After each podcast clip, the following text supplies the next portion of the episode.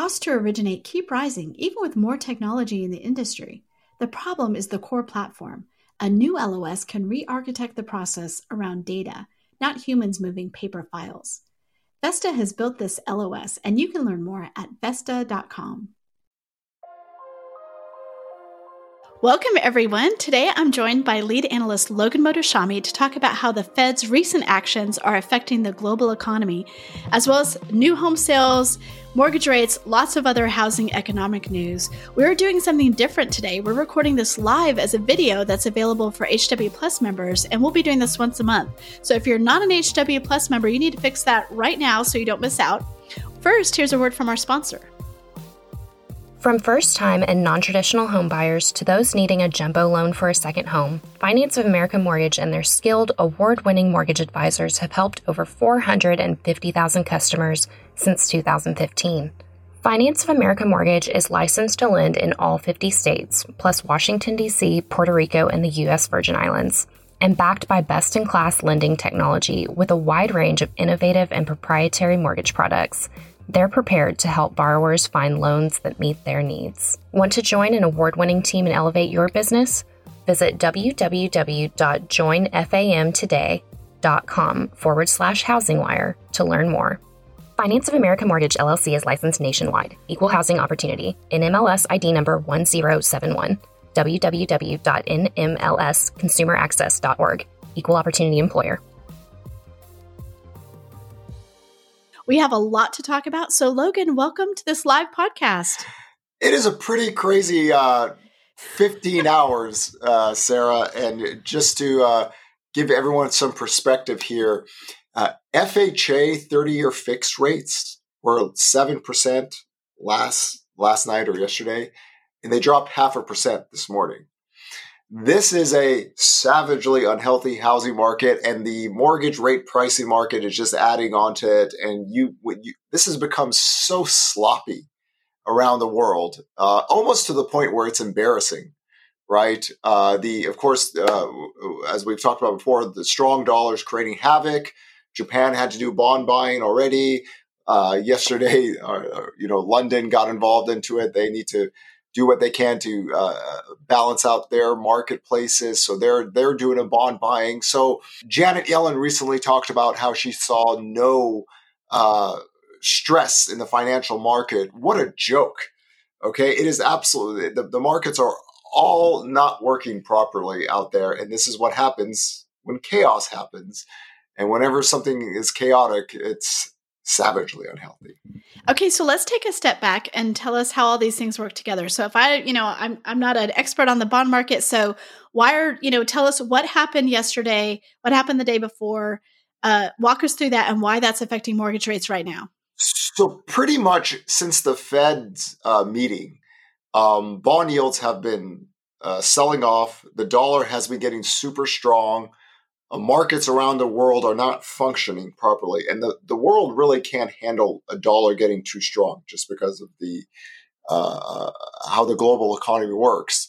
And things are selling off so fast that it's creating uh, stresses in financial markets and other uh, economies. For example, I, I, don't know the specific details, but it looks like there could have been margin calls on pension funds in uh, uh, in London. So whenever something like this happens, the, the Federal Reserves have to intervene to calm the markets down.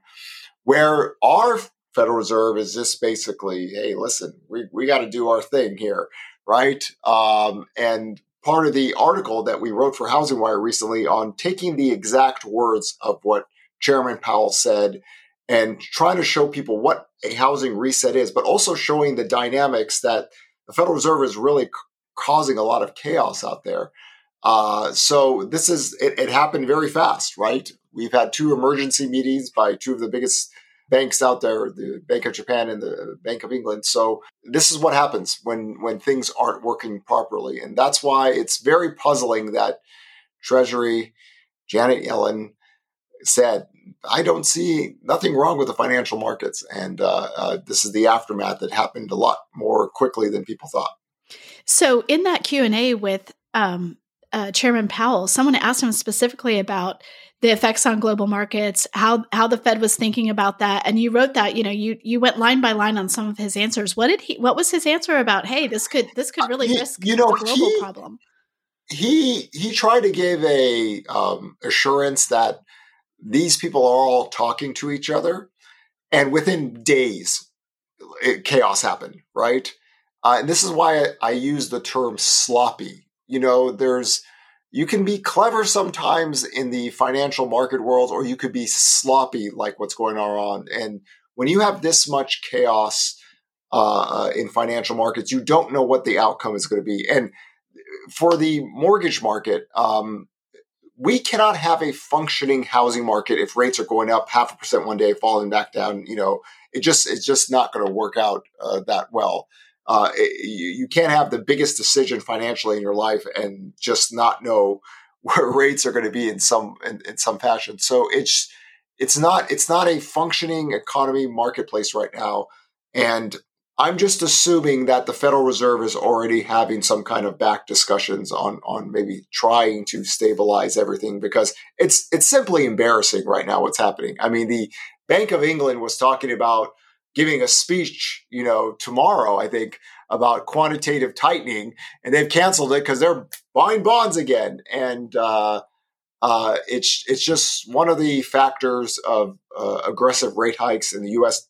being the really only super uh, economic power in the world, and our dollar getting too strong. And this is something we've talked about since the middle point of last year. That traditionally, what happens is when the Fed starts hiking rates, you see the dollar make its biggest percentage move uh, ahead of that, but it's just keep on getting stronger and stronger, and uh, the world is is paying a price. So we're seeing bond our bond market sell off very aggressively as well, and mortgage rates are uh, the ten year yield got to four percent, which forced me to do my new meme.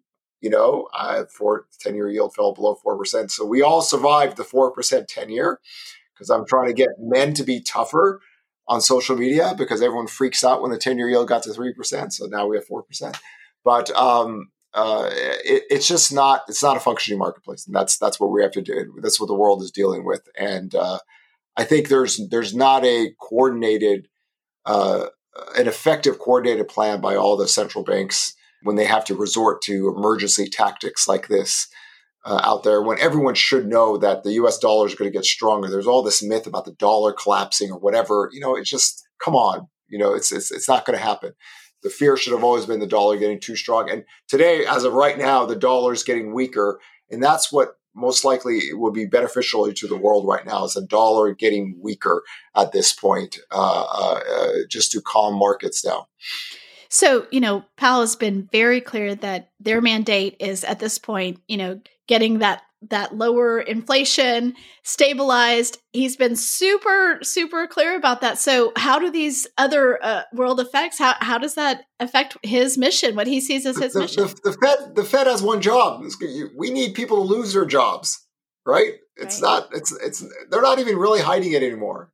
Um, they they need more pain, right? I think the, the president of the Atlanta Fed, Bostic, you know, he said we're going to do our best to not make it painfully, painfully bad for Americans. You know, when you're resorted to tactics like that, you know what you're saying is that the, the Fed truly believes that if they can create higher unemployment, wage growth will slow down, and then inflation will slow down. Uh, we see some of the inflationary pressures already falling because the financial markets are getting tighter. Of course, rent growth is falling right now. It won't show up until 2023 in the CPI data. Um, of course, uh, w- with mortgage rates rising, the growth rate of pricing is falling. That's what the Federal Reserve wants. You know, in that article, I highlighted that if you actually take Powell's words to it, uh, he really wants supply back to 2019 levels to get a functioning marketplace out here. Um, so you freight costs are falling. So you, you you see some of this, but when you kind of just go gun ho and you're just kind of ignoring the financial markets, this is what happens, right? uh, uh, you have financial markets starting to get stressed out there globally. So uh, I don't I don't believe the Fed when they when they when they talk tough. I'm, I'm, they just remind me of a bunch of nerds being pushed around by Wall Street bullies, and they're really trying to come back in and, and, and be aggressive. So, uh, uh, but to me, it's the it's the labor market that checks them with that kind of language. And job openings are still too good, and jobless claims are still too low for them to to budge on that. If rates are falling this morning, how how does Powell look at that? How does he say, you know, this is what I want? You know, one of the comments uh, this week about from the Federal Reserve is that uh, they uh, they said that they're closely monitoring the housing market. I, I don't really believe them, but I don't imagine the Fed thought rates would jump up so fast. Uh, four to five, five to six, six to seven. Uh, uh, you, you know, it's a far cry from 2013 when they kind of thought, listen, rates moved up 1% and that was too fast, right? They want a more orderly marketplace. My concern is that we, we we're seeing new listings data decline uh, in this volatility because you know the cost of shelter has gone up so much so fast uh, that you know people just oh you know really not not my thing at this point. I mean, can't get a functioning marketplace. So uh, my thing is all about getting more supply inventory to get effective pricing models, things out there that would be normal. And that's the concern of having rates spike up so fast uh, that, you know, people making decisions tend to go, whoa, whoa, whoa, there's too much drama out here. I've got a house already. I'm good. I'll, I'll deal with this later. Uh, and that's that's the discouraging news of seeing the new listings data decline uh, as it has. Well, let's talk about new listings data um, the story that you wrote for HousingWire this week. Um, at, at first, it looks like good news, right? Well, yeah, the new home sales data actually jumped up 28%. And we are we had another report in June where it beat estimates. One of the things I've tried to emphasize, not just in the new home sales market, but in housing general, we're not working from very elevated levels like we were in 2005. And, and I always like to show this with new home sales. New home sales was about 1.4 million in 2005. So you had this 82% crash in new home sales working from a very elevated level. Here, before this report even happened this week, we're at 511,000. Uh, that's below the recession of 2000. That's all the way back to 1996. So whenever you get maybe some uh, demand pickup, uh, you could get these really big percentage moves on a month to month basis. It doesn't really change the narrative story. So for me, as always, with all my work, the new home sales sector is in a recession or in a penalty box when monthly supply is above six and a half months on a three month average. So I nothing changes for me with the builders or the new home sale market until monthly supply gets below six and a half months on a three month average. And then new home sales are rising, of course. Then the builders will start building. Now the builders are like, no more new home construction until we get rid of this supply. So uh, uh, and one of one of the other things uh, for everybody to realize, you see these charts on social media, the most homes under construction, and people use this as, oh, here comes the major housing supply. Millions of homes are coming onto the market. I was like, you people don't read the reports. You literally eight months. I'm like, okay, finally, yesterday on Twitter, I said, there is like 461,000 new home sales available right? And only 49,000 of them are completed to move in. That's not millions of homes. This is why reading is a good thing. The history of human civilization has always casted a dark dawn on people who don't read because they just make up stuff and they look silly. And yesterday was one of those points that I go, okay, there's your two to three billion listings right there. There's only 460,000 homes available. This is why to- total inventory levels are still very low historically for the existing home sales market. Even if all of those new home sales were available, that's still not even a million homes, but we're talking 49,000 have been completed. Like that that's yeah. incredible. It, it's it's yeah, I mean the monthly supply drop was was abnormal. Like we went from 10.8 months to 8.1 months. That doesn't happen normally. So uh majority of that supply is either homes that are in construction or hasn't started. I think 0.86 months are completed. So uh, again, reading, reading is a good thing. It was right there. Every report, nobody reads it. So the majority of the inventory tends to always come from the existing home sales market because it's this massive marketplace, right? So we've had a really big hit on demand. Um, and the last existing home sales report, total inventory fell. Uh, we're not going to breach to the 2019 levels uh, on the low end for this year. Seasonality is about to kick in. Uh, and, and I say this all the time, you know, don't use 2002 to 2011 sales to inventory models or, or, or credit to inventory models, those those aren't working. 2007 had four million total active listings. We're at 1.28 million. There's a reason for that. Credit cycle is much different. Homeowners are doing much better. Housing tenure has doubled. Uh, uh, it's a totally different dynamic in housing, and a lot of people uh, who've talked about this major supply coming on the market this year performance anxiety did not work out, man. Very unsatisfying uh, out there. So uh, it's patience, right? Take your time. Let the markets kind of do its functioning thing. Weakness in demand, accumulation. Those things are, are the marketplace that we have seen for the last eight years. Uh, uh, don't fall into the trap of forced selling or panic selling. That's that's traditionally not a thing in, in housing. And this was the best year. This would have been the, the the, the best backdrop in history to test that. You know, after all these uh, years of home prices and all this equity buildup, the mass panic selling of seven to eight million Americans going to the market at once out of 143 million units.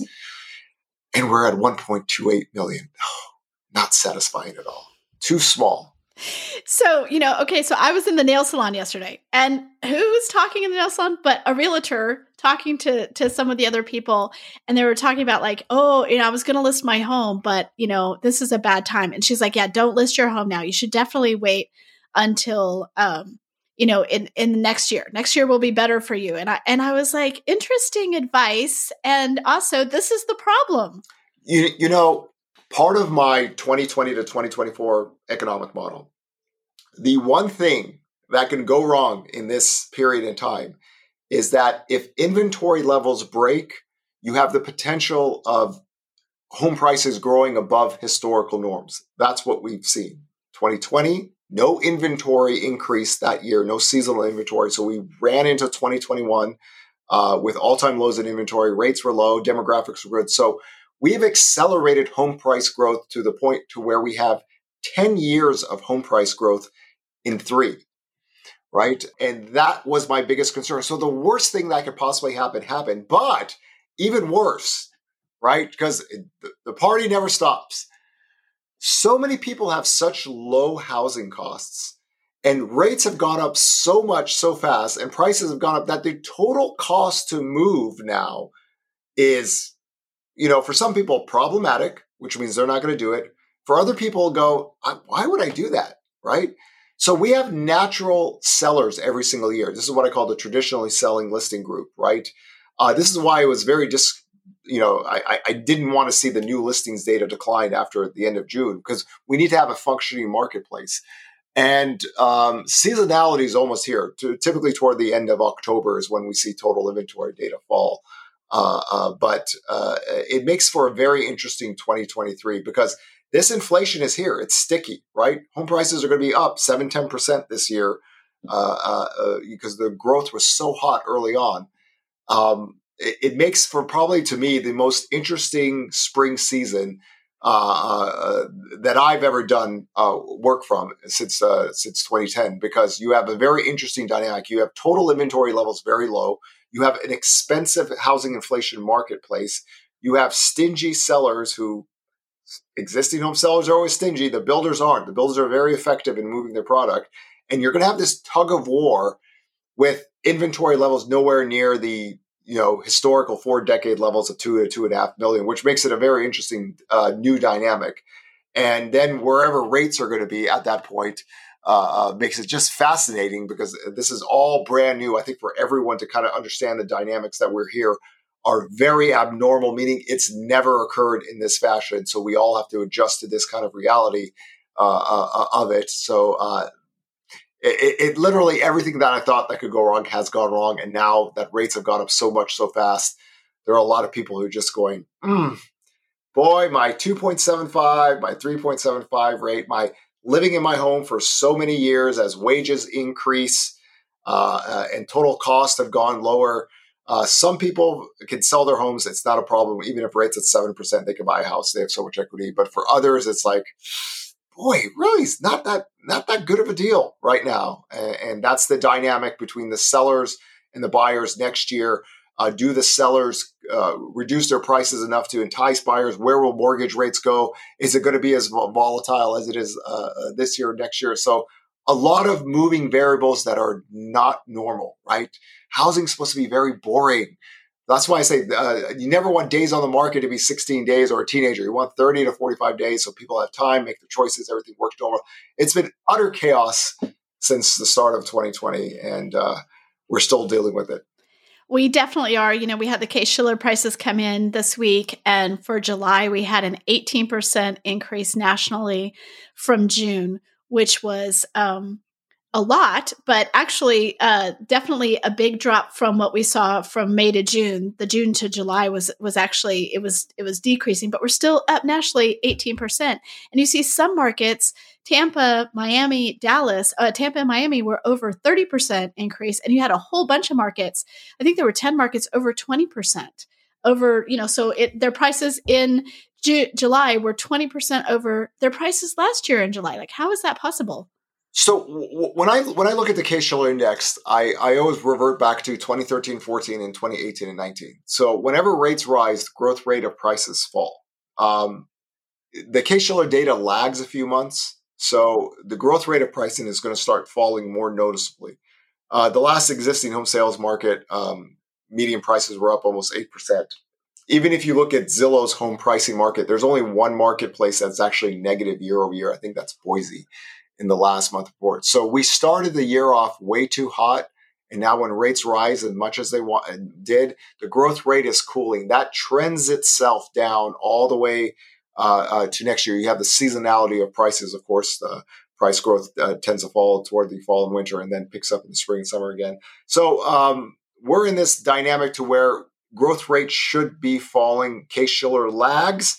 Uh, it'll catch up to it. This is similar to what happened in 2020.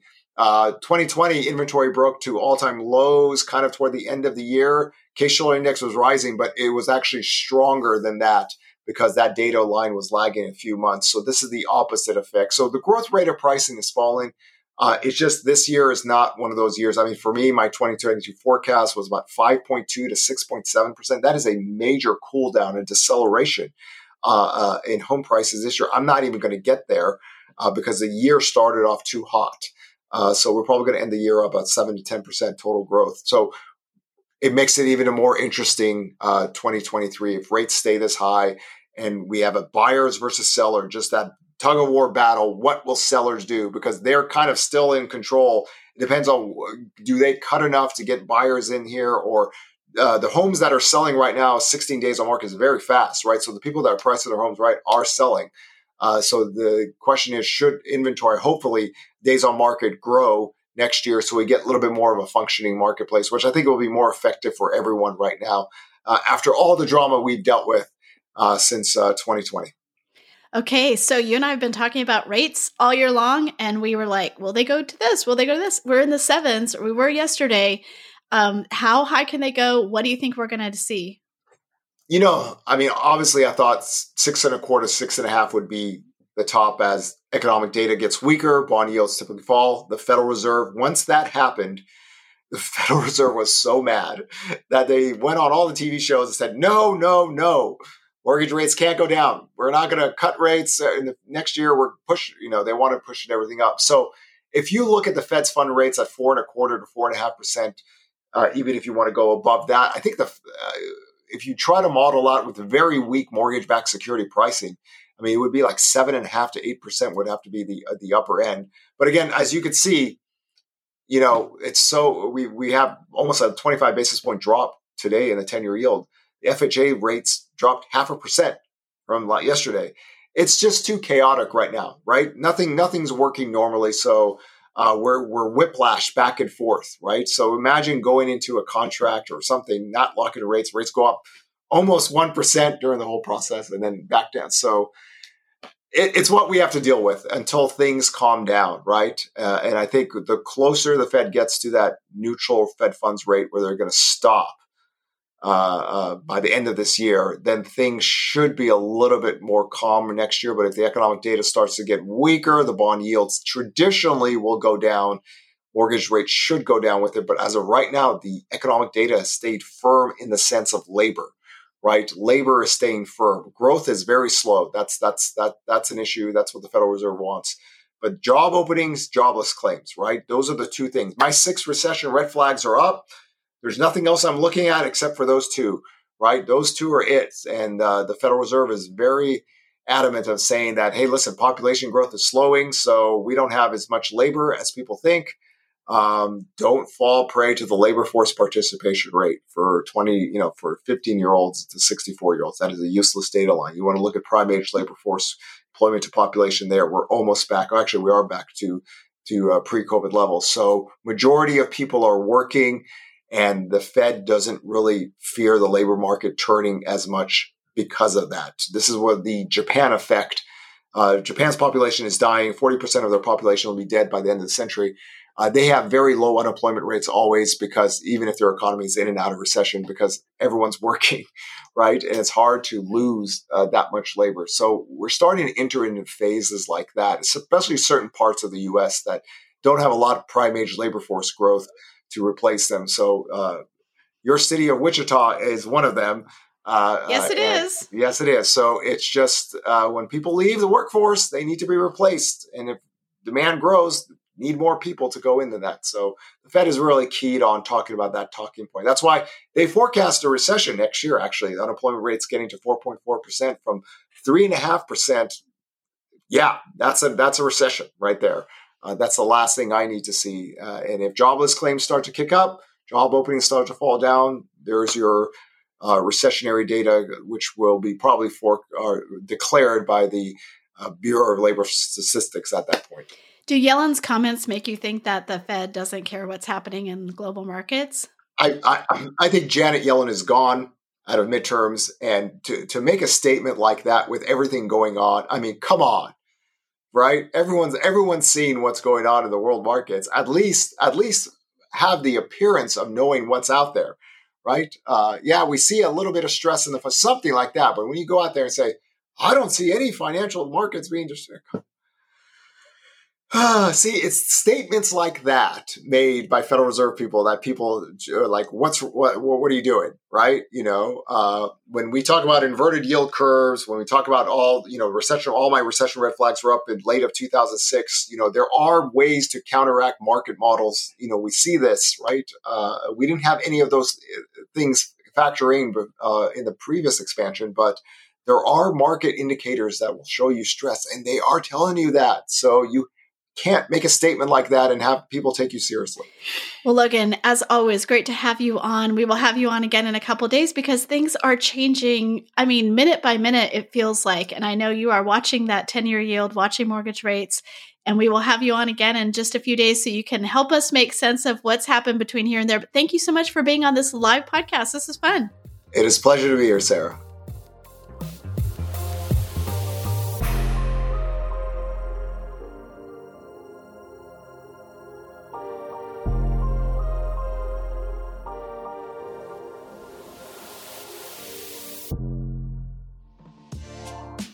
How have the 2022 housing market forecast changed? Or how is the industry navigating the shift to a purchase driven market? HousingWire's premium content program, HW Plus, answers questions like these and offers a variety of member exclusive benefits that are tailored to what you need to stay competitive and agile in today's fast paced market. Go to housingwire.com forward slash membership to join today. With your HW Plus membership, you get access to longer form digital content the Housing Wire magazine, member exclusive rates to in person events like Housing Wire Annual, and more.